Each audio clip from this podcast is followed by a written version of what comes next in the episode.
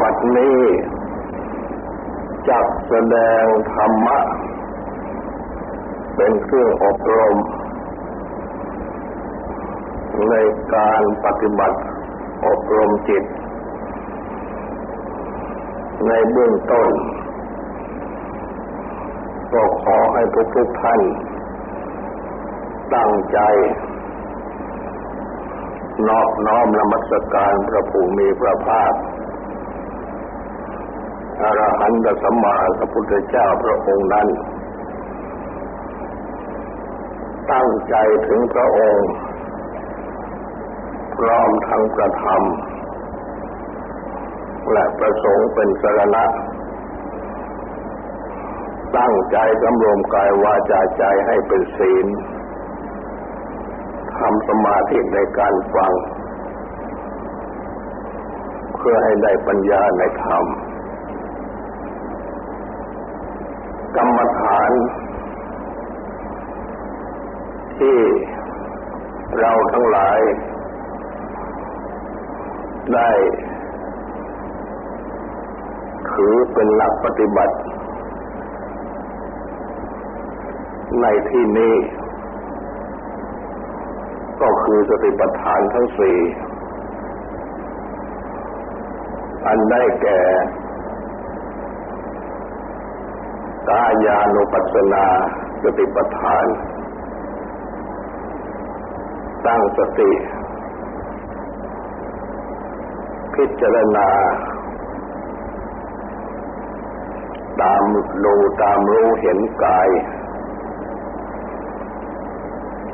เวทนานุปัสสนาสติปัฏฐานตั้งสติพิจารณาตามดูตามรู้ตามเห็นเวทนาจิตตานุปัสสนาสติปัฏฐานตั้งสติพิจารณาตามดูตามรู้ตามเห็นจิตธรรมานุปัสสนาสติปัฏฐานตั้งสติพิจารณาตามดูตามรู้ตามเห็นธรรมสติปัฏฐานจึงมีสี่ข้อดังกล่าวพระอาจารย์ได้แสดงว่าตามที่มีสี่ข้อนี้ก็เพื่อให้เหมาะแก่บุคคลที่เมื่อรวมเข้าแล้วก็มีจริตสี่ประการคำว่าจริตในที่นี้ตามศัพท์แปลว่าความเที่ยวไปของใจหรือความเที่ยวไปของจิตคือจิตมีความน้อมไปในทางใดก็เที่ยวไปในทางนั้นความน้อมไปของจิตนี่เป็นลักษณะของจิตอย่างหนึ่งที่เมื่อจิตเสพคุณคือคิดไปบ่อยๆในทางใดก็จะทำให้บังเกิดความน้อมไปในทางนั้นและความน้อมไปของจิตดังกล่าวนี้ หรือความท่องเที่ยวไปของจิตดังกล่าวนี้เป็นสิ่งที่ฝังลึกอยู่ในจิตใจอันเรียกว่าเป็นอัธยาศัยนิสัยสันดานก็มีอัธยาศัยนั้นก็คือภาวะที่อาศัยติดอยู่ในจิตใจนิสัยก็หมายถึงที่อาศัยของจิตใจสันดานนั้นก็หมายถึงความสืบต่อหรือความต่อเนื่องอันฝังอยู่ในจิตใจซึ่งเริ่มมาจากการที่จิตใจเสพคุณคือคิดถึงอยู่บ่อยๆมาเป็นเบื้องต้นตั้งแต่ในอดีตเมื่อไรก็ไม่รู้คืออาจจะติดชาติติดภพมาหรือว่าที่จิตคิดอยู่บ่อยๆนึกถึงอยู่บ่อยๆที่จิตติดอยู่ยึดอยู่แม้ในปัจจุบันนี้เองก็ก่อให้เกิดนิสัยอัธยาศัยสันดานดังกล่าวนี้ได้และลักษณะดังกล่าวนี้มาติดอยู่ชนิดที่อยู่ตัวในจิตใจก็เรียกว่าเป็นวาสนาที่แปลว่าอยู่ตัวในจิตใจอันที่จริงนั้นคำว่าวาสนาเป็นคำกลางๆทำดีอยู่บ่อยๆก็อยู่ตัวในความดีเป็นวาสนาในทางดีได้ทำชั่วอยู่บ่อยๆก็อยู่ตัวเป็นวาสนาในทางชั่วได้วาสนานั่นจึงเป็นคำกลางๆแต่เรามักจะใช้กันหมายถึงส่วนดีความอยู่ตัวในทางดีเรียกว่าวาสนาคู่กันกับคำว่าบารมีก็เป็นความอยู่ตัวในทางดีสั่งสมขึ้นในทางดีเช่นเดียวกันส่วนในทางชั่วนั้นเมื่อทำชั่วบ่อยๆก็เกิดความติดอยู่ในความชั่วหรืออยู่ตัวในทางชั่วก็เรียกว่าอาสวะหรืออนุสัยอาสวะก็คือสิ่งที่นอนเนื่องอยู่ในจิตสันดาน อาสวะก็คือสิ่งที่ดองจิตกับสันดานอันเรียกว่าเป็นกิเลสอย่างละเอียดตรงกับความดีซึ่งอยู่ตัวเป็นบารมีซึ่งเป็นความดีอย่างละเอียดและที่เราเรียกกันว่าวาสนาก็ได้เช่นคนที่มีวาสนาดีก็ได้ดีโดยง่ายแต่อันที่จริงนั่นคำว่าวาสนาก็เป็นคำกลางๆเหมือนกันแต่มักใช้ในทางดีดังกล่าวจริตคือความเที่ยวไปของจิตใจพร้อมทั้งอาการของจิตใจก็เป็นไปตามนิสัยอัธยาศัยสันดานดังที่กล่าวมาซึ่งท่านได้แสดงไว้สี่อย่างว่าทุกคนเรานี้มีตัณหาจริตคือมีจริตของจิตใจประกอบด้วยตัณหา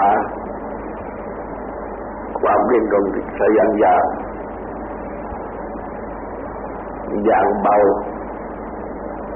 จำพวกหนึ่งคนตัณหาจริตอย่างมากจำพวกหนึ่งคนทิฏฐิจริตคือมีจิตใจเที่ยวไปเมื่ออำนาจทิฏฐิคือความเห็นอันมักจะเป็นไปทางปัญญาที่ผิดบ้างถูกบ้าง แต่ว่ามักจะใช้ไปในแต่มักจะใช้หมายถึงในทางที่ผิดเป็นส่วนมากอย่างเบาจำพวกที่สี่คนที่เป็นทิฏฐิจริตอย่างมากหรืออย่างแรงสำหรับสติปัฏฐานข้อกายนั้นเหมาะสำหรับคนที่เป็นทิฏฐิจริตเหมาะสำหรับคนที่เป็นตัณหาจริตอย่างเบาสติปัฏฐานข้อเวทนานั้นเหมาะแต่คนที่เป็นตัณหาจริตอย่างแรงหรืออย่างมากสติปัฏฐานข้อจิตนั้นเหมาะสำหรับคนที่เป็นทิฏฐิจริตอย่างเบาสติปัฏฐานข้อธรรมะนั้นเหมาะสำหรับคนที่เป็นทิฏฐิจริตอย่างแรงเพราะฉะนั้นพระพุทธเจ้าจึงแสดงสติปัฏฐานไว้สี่ข้อและสำหรับในข้อกายนั้นก็เริ่มต้นแต่ตรัสสอนให้มีสติหายใจเข้ามีสติหายใจออกหายใจเข้ายาวก็รู้ว่าเราหายใจเข้ายาวหายใจออกยาวก็รู้ว่าเราหายใจออกยาวหายใจเข้าสั้นก็รู้ว่าเราหายใจเข้าสั้น หายใจออกสั้นก็รู้ว่าเราหายใจออกสั้นศึกษาว่าเราจะรู้ทั่วถึงกายทั้งหมดให้ใจเข้าศึกษาว่าเราจะรู้ทั่วถึงกายทั้งหมดให้ใจออกศึกษาว่าเราจะสงบระงับกายสังขารเครื่องปรุงกายคือลมให้ใจเข้าออกให้ใจเข้าศึกษาว่าเราจะสงบระงับกายสังขารเครื่องปรุงกายคือลมหายใจเข้าออกให้ใจออกดังนี้สำหรับในข้อแรกนั้น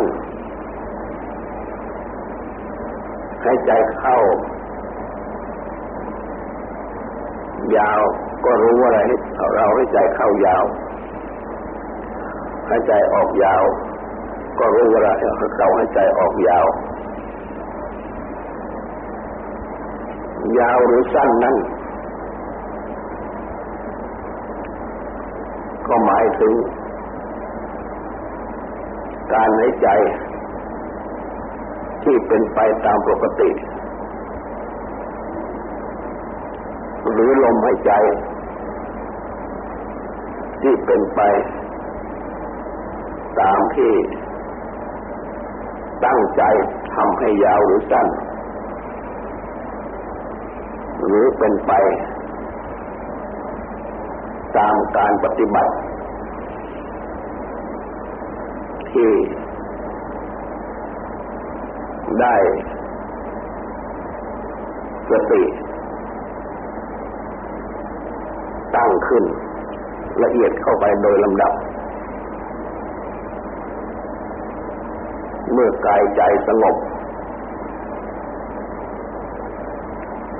ลมหายใจก็สงบไปโดยลำดับท่านพระอาจารย์ได้สอนให้ใช้วิธีช่วยในการกำหนดลมหายใจไว้หลายอย่างเช่นในวิสุทธิมรรคท่านพระพุทธโฆษาจารย์ซึ่งเป็นผู้รจนาวิสุทธิมรรคได้สอนให้นับคือรวมจิตเข้ามากำหนดลมหายใจที่เข้าออกหายใจเข้ายาวอยู่สั้นก็ตามหายใจเข้านับหนึ่งหายใจออกนับหนึ่งและนับต่อไปจนถึง5แล้วกลับมา1 1ใหม่ถึง6แล้วกลับมา1 1ใหม่ถึง7กลับมา1 1ใหม่ถึง8กลับมา1ใหม่ถึง9กลับมา1 1ใหม่ถึง10แล้วก็กลับย้อนไป1 1ถึง5ไปใหม่เรียกว่านับช้าแล้วก็นับเร็วในเมื่อสติตั้งกำหนดได้อยู่ตัวดีขึ้นคือให้ใจเข้านับหนึ่งให้ใจออกนับสองแล้วก็3 3 4 4 5 5ดังกล่าวจนเมื่อสติกำหนดได้มั่นยำดีแล้วอยู่ตัวดีแล้วก็หยุดนับและสอนให้กำหนดจุดสำหรับลมหายใจเข้าออกไว้ลมหายใจเข้าก็3จุดจุดแรกก็คือปลายจมูกหรือปากเบื้องบน จุดสองคืออุระจุดสามคือนาพีที่พองขึ้นหายใจออกนั่นก็สามจุดเช่นเดียวกันแต่นับจากนาพีที่ยุบลงเป็นจุดที่หนึ่งอุระเป็นจุดที่สองปลายจมูกหรือริมฝีปากเบื้องบนเป็นจุดที่สามกำหนดจิตตามลมหายใจเข้าไป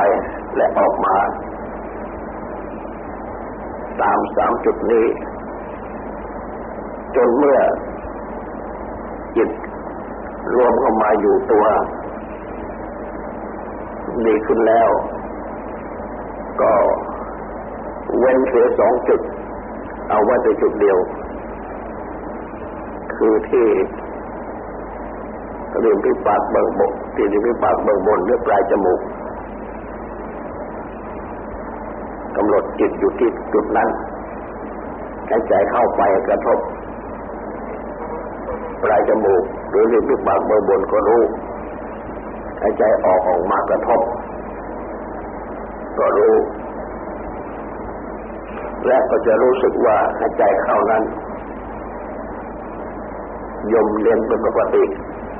หายใจออกนั้นลมออกจะอบอุ่นขึ้นอีกวิธีหนึ่งที่พระอาจารย์กรรมฐานท่านสอนกันในปัจจุบันท่านสอนให้กำหนดพุทโธ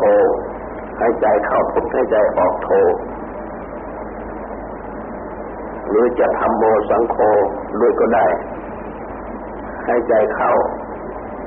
ทำหายใจออกโมหายใจเข้าสังหายใจออกโฆ